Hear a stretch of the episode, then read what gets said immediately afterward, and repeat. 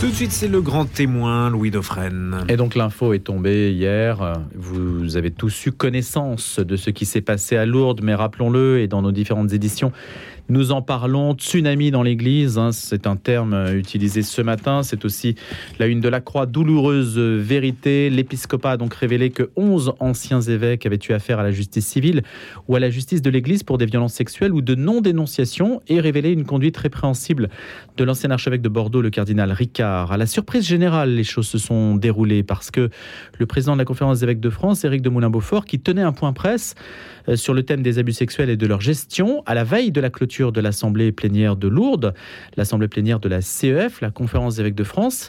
Donc Monseigneur de Moulin-Beaufort a lu un message envoyé par le cardinal Jean-Pierre Ricard. Il y a 35 ans, alors que j'étais curé, je me suis conduit de façon répréhensible avec une jeune fille de 14 ans. Mon comportement a nécessairement causé chez cette personne des conséquences graves et durables.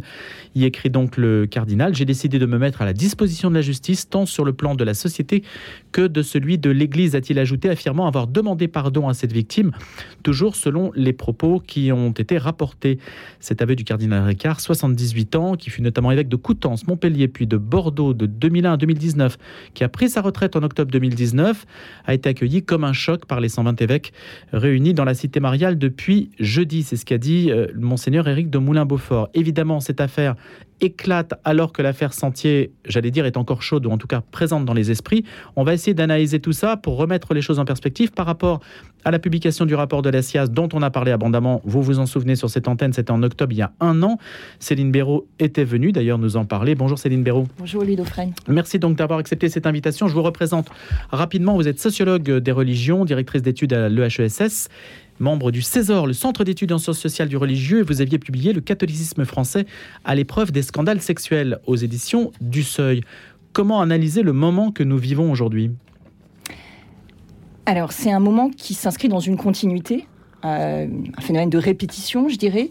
C'est peut-être le, le, troisième moment dans une série de révélations euh, accablantes pour le catholicisme français. Le premier moment, c'était depuis 2019 fin 2018, 2019, une, série de, révélations qui, euh, dès l'automne 2018, avait conduit euh, euh, l'épiscopat et la conférence des religieux et religieuses de France à confier une mission à Jean-Marc Sauvé hein, pour analyser ces affaires de ce qu'on appelle dans l'Église les, abus sexuels. Il y avait eu un second moment qui avait aussi provoqué une très grande indignation par les révélations euh, qui euh, s'étaient multipliées, c'était il y a un an exactement, c'est au moment de la remise euh, de son rapport euh, par Jean-Marc Sauvé à la conférence des évêques des France et, et à la COREF.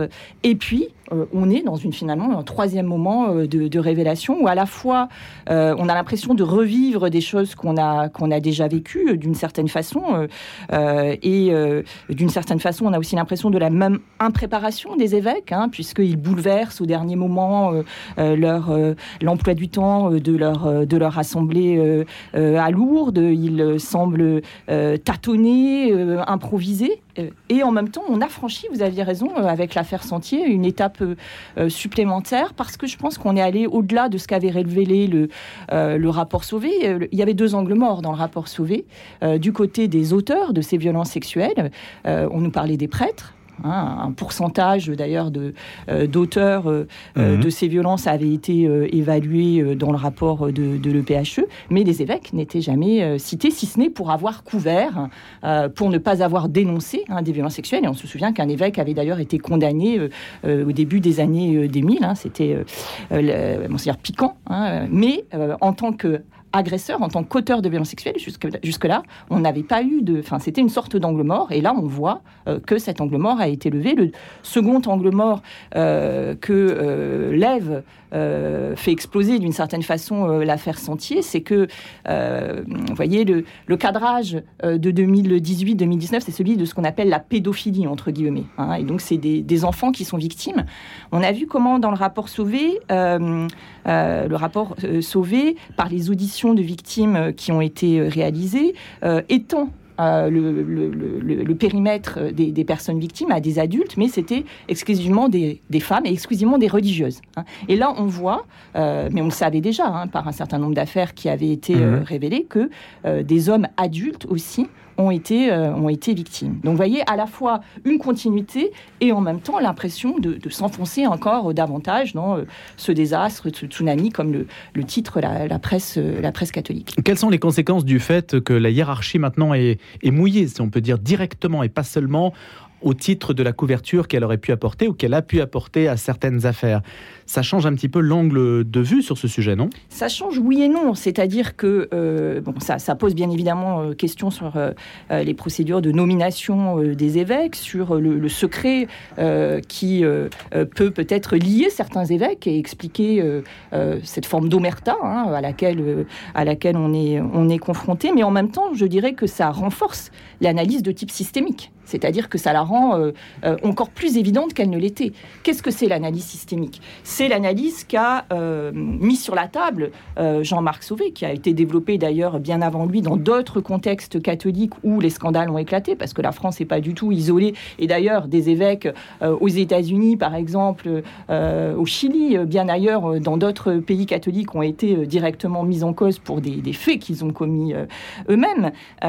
Jean-Marc Sauvé, qu'est-ce qu'il montre? Qu'est-ce qu'il met vraiment en évidence, c'est qu'il y a une responsabilité institutionnelle de l'Église catholique dans le fait euh, non, que euh, des actes aient pu être commis, que le silence ait pu euh, entourer ces actes, et, et qu'il y a une façon d'exercer euh, l'autorité, des représentations, toute une culture ecclésiale qui, non pas euh, explique ces faits, hein, parce que bien évidemment c'est toujours des responsabilités individuelles, mais en, tous les cas qui explique qu'ils puissent se répéter euh, dans une forme, dans une forme d'impunité. Et donc là, qui était quand même au premier rang, qui est apparu comme défaillant euh, ce sont les évêques. Hein. Et là, je dirais que ça, ça accroît encore, ça rend encore plus évidente euh, euh, la force de cette analyse systémique à laquelle un certain nombre d'évêques étaient encore réticents. Est-ce que ça change quelque chose, Céline Béraud, si on considère qu'il y a deux options? La première, c'est on sait que telle personne prêtre a commis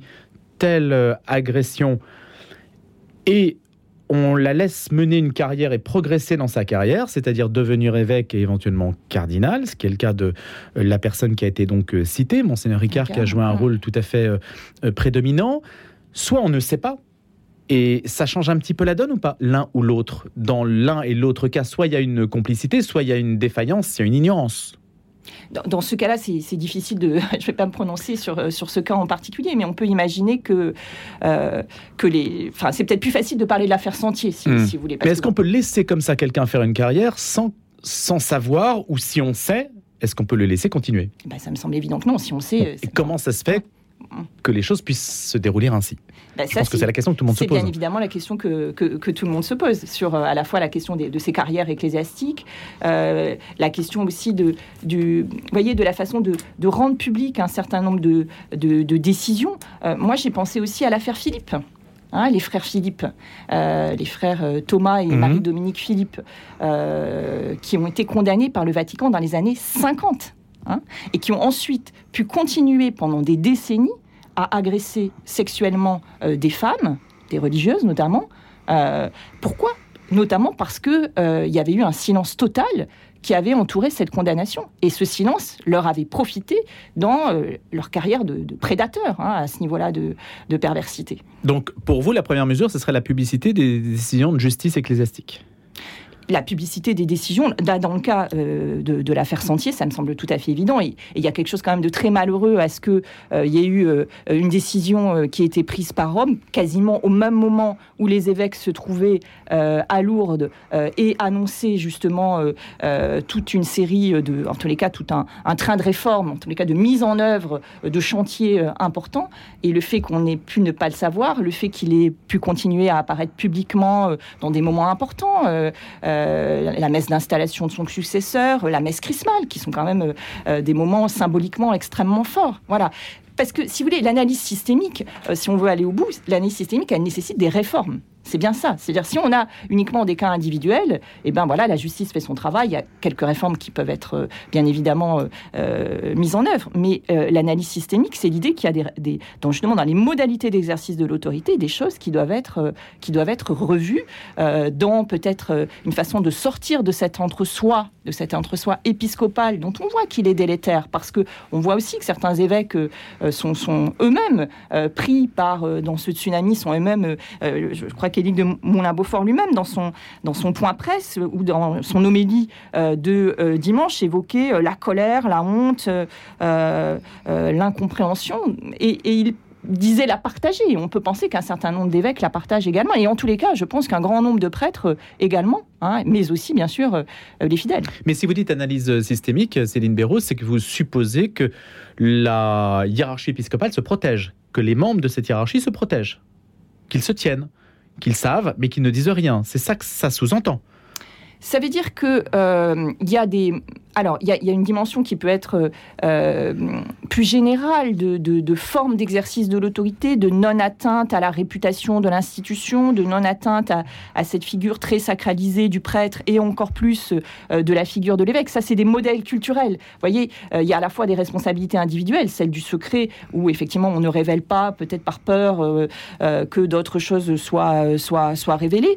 on imagine, par exemple, Monseigneur Ricard, qui est quand même été euh, président de la conférence épiscopale. Hein. Qu'est-ce que ça veut dire que cet homme, euh, voilà, avait cette, cette affaire? Je ne sais pas qui la connaissait, euh, qui savait ça sur lui. Enfin, c'est, vrai que c'est quand même quelque chose de tout à fait, de tout à fait vertigineux. Mais on peut supposer que personne ne savait. Auquel cas, est-ce que ça ne remet pas un petit peu en cause votre analyse systémique? Mais peut-être qu'on ne savait pas. Dans ce cas-là, je, je, dis la, Non, mais c'est une question que je me pose. Oui, mais, est-ce qu'on n'a pas une succession en fait de maladresse, c'est-à-dire de. Mais alors pourquoi Vous avez par exemple l'affaire Sentier qui arrive comme ça. Oui. Et c'est une conséquence de l'affaire. On peut supposer que ce qui s'est passé est une conséquence de l'affaire Sentier, et que si l'affaire Sentier n'avait pas émergé, on n'aurait pas eu aujourd'hui l'affaire Ricard qui vient dessus, et qu'en fait tout ça euh, se déroule au fil de l'actualité. Alors ça, c'est vrai que les, affaires se déroulent au fil de l'actualité, mais ce qu'on sait dans ces affaires-là aussi, qu'il y a un certain nombre euh, de conditions sociales qui euh, rendent, qui ont rendu impossible. Je pense que les choses heureusement sont en train de changer. la la parole des victimes. C'est-à-dire que cette jeune femme, cette adolescente, hein, puisqu'elle avait 14 ans, est-ce qu'elle a parlé? Donc est-ce qu'elle a pu parler ou est-ce que les représentations qu'elle avait du prêtre euh, qui était euh, qui est euh, monseigneur Ricard rendaient impossible peut-être de mettre des mots sur les actes qu'il avait mhm. commis? Ça, ça participe d'une analyse systémique. Si le prêtre est tellement sacré, est tellement vénéré, est tellement respecté, eh ben c'est impossible de penser qu'il puisse aussi mal agir. Ça, ça a été quand même très très bien démonté. Peut-être que cette jeune fille a parlé, mais a-t-elle été écoutée? C'est-à-dire beaucoup de victimes aujourd'hui. Et le rapport Sauvé montre très bien que des personnes ont parlé, euh, parfois à leurs parents même, et euh, c'était inconcevable aussi hein, pour des parents hein, de d'entendre ce type de révélation. Tant justement, on le voit dans l'affaire Prénat. On le voit très très bien dans l'affaire Prénat et dans de nombreuses affaires.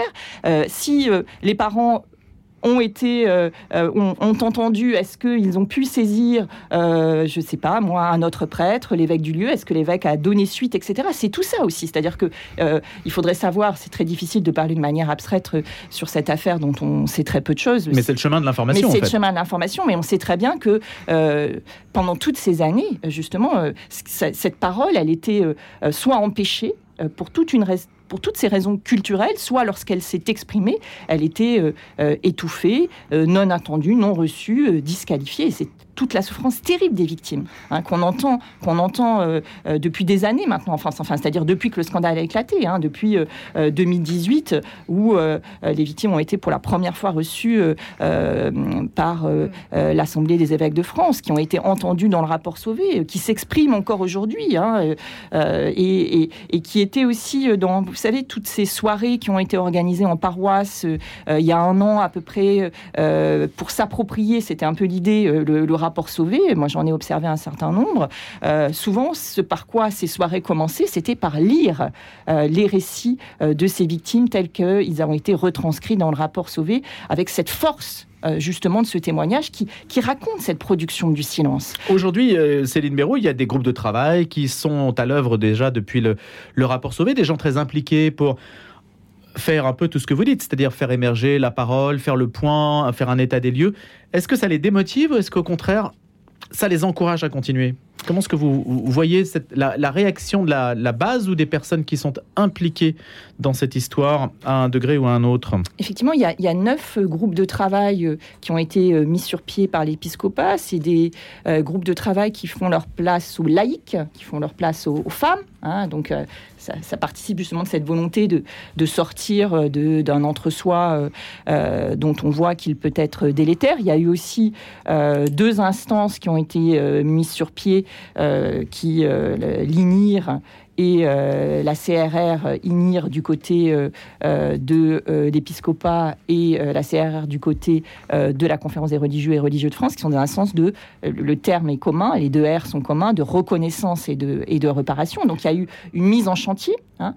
et en même temps, je dirais que le fait que, enfin, c'est très difficile aussi, j'imagine, pour les personnes qui sont engagées, puisque euh, euh, l'affaire Sentier montre que, euh, alors même que ces chantiers avaient été engagés, les, vieux réflexes, ces, vieilles façons de fonctionner, ces routines qui caractérisent le fonctionnement de, l'épiscopat, eh ben, continuaient à, fonctionner toujours aussi mal. Donc j'imagine qu'il y a quelque chose d'aussi de, très violent pour les personnes qui, de toute bonne foi, se sont engagées. En même temps, on voit très bien que euh, la mobilisation perdure. On l'a vu euh, il y a euh, une dizaine de jours, hein, avec à la fois une mobilisation en ligne, avec le groupe Agir pour notre Église. C'est très intéressant comme mobilisation. Parce Expliquez.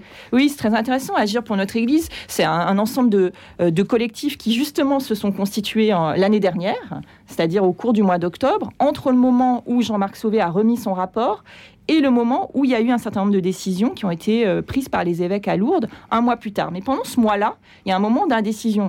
Et on, voit très bien, on voyait très bien à ce moment-là comment, pour certains évêques, la remise du rapport pouvait être la fin de l'histoire, d'une certaine façon. Hein. Euh, comment est-ce qu'on arrivait à la fin du scandale L'analyse avait été faite et certains évêques disaient ah bah, c'est bien, l'Église a fait bien mieux que d'autres institutions qui, elles, n'ont pas engagé euh, la même réflexivité, etc. Bon, sauf que, et Éric de Moulin-Beaufort l'avait bien compris, ça pouvait être qu'un point de départ, hein, une étape qui engageait euh, euh, des chantiers d'envergure. Mais dans ce moment de flottement, Hein, où on ne savait pas très bien ce que l'épiscopat allait faire, eh bien, il y a eu une mobilisation très importante, en tous les cas très importante parce qu'elle faisait éclater les lignes, parce que dans ces groupes qui sont mobilisés à la fois sur les réseaux sociaux et aussi par des rassemblements, alors l'année dernière, il y avait eu un rassemblement devant Avenue de Breteuil devant la conférence épiscopale, là il y a eu des choses devant Notre-Dame à Paris, et puis dans un certain nombre de diocèses, quelques, quelques rassemblements également. ce qui est intéressant, c'est que c'est pas que des gens qui sont des, des personnes un peu des agitatrices de l'Église. Hein. C'était des, parfois des, des gens, personnes très classiques. Hein. Euh, d'ailleurs, c'est très intéressant si vous allez sur le site internet de Agir pour notre Église, euh, euh, ou je ne sais plus si c'est sur leur site. Enfin, sur leur site, c'est très clairement marqué. Nous sommes à la fois des réformistes et des conservateurs. Il y a toute tendance dans ce hmm. groupe-là. C'est très intéressant. Et une de leurs représentants disait que les évêques devaient les entendre parce que il s'agit des piliers des paroisses. Hein. Donc, c'est-à-dire que c'est vraiment des, des fidèles qui ont mis cette pression pour que les évêques engagent cette réforme. Hein. Et donc, ils l'avaient mis au mois d'octobre, et ils avaient l'impression d'avoir, d'une certaine façon, été entendus par l'épiscopat, par les mesures fortes, hein, la reconnaissance importante qui avait été faite en novembre 2005. Mais là, de nouveau, hein, il y, euh, y, a une forme d'accablement. De, de, Mais a un verrou, euh, Céline Béraud, euh, le verrou est institutionnel, il est à Rome. Où est-il ce, verrou? On peut supposer que si l'Église est une hiérarchie en tant que telle, en tant qu'institution, les laïcs n'ont pas forcément beaucoup de prise, en fait, sur la, routine, sur la manière dont ces structures fonctionnent. Alors, l'Église, elle, fonctionne à, différents, niveaux de gouvernance. Hein. C'est une gouvernance euh, à, niveau multiple. Je pense qu'on peut agir à tous les niveaux. Hein. Euh, parmi les pistes possibles qui sont aujourd'hui, euh, qui pourraient être décidées par l'épiscopat français, ce serait de faire un synode national. Voilà quelque chose qui ne relève pas de Rome. Un synode national expressément dédié à ça ben, Expressément pas dédié. un synode sur la synodalité, non, etc. Qui pourrait tout à fait d'ailleurs s'articuler à cette mhm. démarche importante qui euh, euh, va se jouer à Rome, mais s'est jouée aussi en paroisse dans les mouvements euh, il y a un petit peu moins d'un an, durant l'hiver dernier. C'est le choix de, l'épiscopat allemand. Mhm. Mais là, vous remettez un jeton dans la machine médiatique. Bah, je remets un jeton dans la. Parce que là, ça, n'arrête pas, en fait, depuis le rapport de la SIAZ. En, termes de communication, c'est quand même très curieux. Au lieu de tout déballer au même moment, pour purger, on a. On feuilletonne. Et, Alors ça, rien n'a dit qu'on ne va pas encore feuilletonner pendant six mois, pendant deux ans. Oui, et ça, ça, ça, ça, ça, ça relève effectivement du fait que le silence, il, il, est encore maintenu, que des verrous perdurent. Mais euh, s'il y avait une démarche, je, je, pense que parmi les options possibles, euh, d'un synode national, ce serait pas juste révéler les cas. Ce Comment serait- l'appelleriez-vous? Moi je l'appellerai pas, mais euh, je sais pas. le- les Allemands ont parlé de chemin synodal. hein. Hmm. Euh, mais en tous les cas, ça, met- ça, ça conduirait les évêques à travailler main dans la main euh, avec des laïcs, avec des femmes, et, ça, ça ferait sortir d'une certaine façon cette espèce, enfin ça, ferait, ça viendrait brouiller, euh, remettre en cause cette espèce d'entre-soi terrible. Après, il y a d'autres réformes qui relèvent de Rome, bien sûr, mais il y a aussi des choses qui sont à l'échelle. euh, les évêques français travaillent aujourd'hui sur euh, la question des ministères laïques. hein. Notamment sur ces ministères de catéchistes, ministères institués de, du lectorat et de la qui ont été ouverts aux femmes euh, par le pape François il y a euh, quelques mois, mais qui nécessitent que les évêques se prononcent dessus. Ils le font avec une grande timidité. Est-ce que là aussi, il n'y a pas un levier assez immédiat qui est entre leurs mains pour justement, euh, là, cette fois à l'échelle des communautés locales, donner davantage de place aux laïcs, aux femmes, et, et sortir justement de... Parce que le secret... Maintenant, l'équation agression et réponse par la présence des laïcs n'est pas évidente. Si vous mettez au contraire plus de laïcs sous la main, si je puis dire, de personnes susceptibles de commettre des abus, vous pouvez aggraver la situation. Tout, dépend comment euh, ces personnes sont mises. Est-ce qu'elles sont reconnues? Est-ce qu'elles sont légitimées? Euh, euh, Un des gros problèmes justement de, de, de, de, de- de l'engagement des laïcs aujourd'hui, c'est que c'est un engagement qui se fait avec une reconnaissance institutionnelle très fragile. C'est la lettre de mission. Il n'y a pas assez de reconnaissance pour vous des laïcs et ça explique la situation dans laquelle on est. En tous les cas, Alors qu'il n'y a pas de lien de cause à effet évident. Non, il y a, bien évidemment que non. Parce que c'est l'analyse systémique. Si vous Mm. voulez, l'analyse systémique, c'est un ensemble de rôles, de représentations, de façons d'exercer l'autorité. Et bien évidemment que c'est pas si simple. C'est un ensemble de leviers qu'il faut. euh, mais en tous les cas, changer le fonctionnement des, des communautés, changer les modalités d'exercice de l'autorité. Et je crois qu'il y a une demande aussi aujourd'hui des, des membres du clergé. Je crois que il faut aussi, euh, euh, bien sûr, ça, ça en bouleverse certains, ça, ça remet en cause leur, leur identité. Et on le voit dans la réticence, l'immobilisme de certains évêques. Mais en même temps, je crois qu'il y a une demande. Parce que sinon, qu'est-ce qui va se passer? Il faut imaginer quand même l'indignation des fidèles catholiques aujourd'hui. Je veux dire, qu'est-ce qui se passe Il y a des gens qui ont quitté l'Église ou qui, qui la quittent sur les points de. Il y a un besoin de réponse en tout Il y cas. a un besoin de réponse, c'est évident. Il y a, il y a- il y a- Céline Béraud, il y a une réponse. Je suis désolé, je Oui. hâte un peu notre discussion. On a beaucoup de choses à dire, mais il nous reste une minute. Est-ce qu'ils doivent démissionner? Est-ce que les 11 personnes citées, euh, il y en a bah, qui c'est ne sont une plus des en options exercice, mais, possibles. C'est une des options. mais ça veut dire démissionner, c'est pas dans, c'est pas dans six mois. Bah non, bien sûr. Il me, semble que, il me semble que c'est, euh, euh, bien sûr, alors Éric de Moulin-Beaufort évoquait des situations sur les 11, euh, on ne connaît pas toutes ces situations, hein, des situations qui sont variables, mais il me semble évident qu'il faut qu'il y ait des sanctions qui soient aussi à la hauteur euh, des, des actes commis. On peut même dire que la sanction euh, qui a euh, touché Monseigneur Sentier était une sanction légère. Légère, je veux dire, il y a quand même, on est dans un cadre d'agression sexuelle, hein, euh, c'est-à-dire du voyeurisme, et on est dans une atteinte à deux sacrements quand même, c'est-à-dire qu'il faisait se déshabiller euh, des euh, jeunes hommes de, euh, à l'occasion du sacrement de confession devant le Saint-Sacrement. Donc on a quand même deux sacrements euh, qui étaient euh, Profané. profanés. Euh, la sanction est quand même assez légère. L'envoyer chez euh, des religieuses, euh, c'est quand même euh, pauvres religieuses, on peut dire, hein, qui servent quand même. euh, c'est assez terrible d'ailleurs à chaque fois qu'il y a euh, euh, des, des figures cléricales dont on ne sait plus que faire, euh, on les envoie chez, chez des religieuses et c'est quand même assez léger. Ça participe aussi de l'indignation, cette légèreté de, de- de la sanction. Et ça aussi, on va examiner évidemment quelle sera la réponse. hein. Euh, ça va faire partie de la réponse de savoir quelles sont euh, les sanctions qui sont euh, décidées à des partir réponses, des oui. affaires que vous avez mentionnées. Merci beaucoup Céline Béraud d'être venue ce matin. On aura l'occasion bien sûr de se revoir. Je rappelle que vous êtes sociologue, le catholicisme français à l'épreuve des scandales sexuels. C'est votre dernier ouvrage au seuil.